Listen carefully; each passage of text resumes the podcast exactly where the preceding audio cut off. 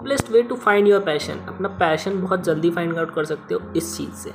सबसे पहले एक नोटबुक लो, उसमें टेन वर्क ऐसे लिखो जो तुम्हें लगता है कि तुम कर सकते हो, जिसको करने में तुम्हें बहुत मज़ा भी आता है। उनमें से तीन सिलेक्ट करो, उसको दो या तीन महीने तक उन तीन वर्क को करते रहो करते रहो करते रहो, उसमें परफेक्ट होने की कोशिश करो। अगर तुम्हें मज़ा आने लगे उन तीन में से एक भी वर्क में तो दैट वॉज़ योर पैशन और उसी चीज़ पर वर्किंग करो।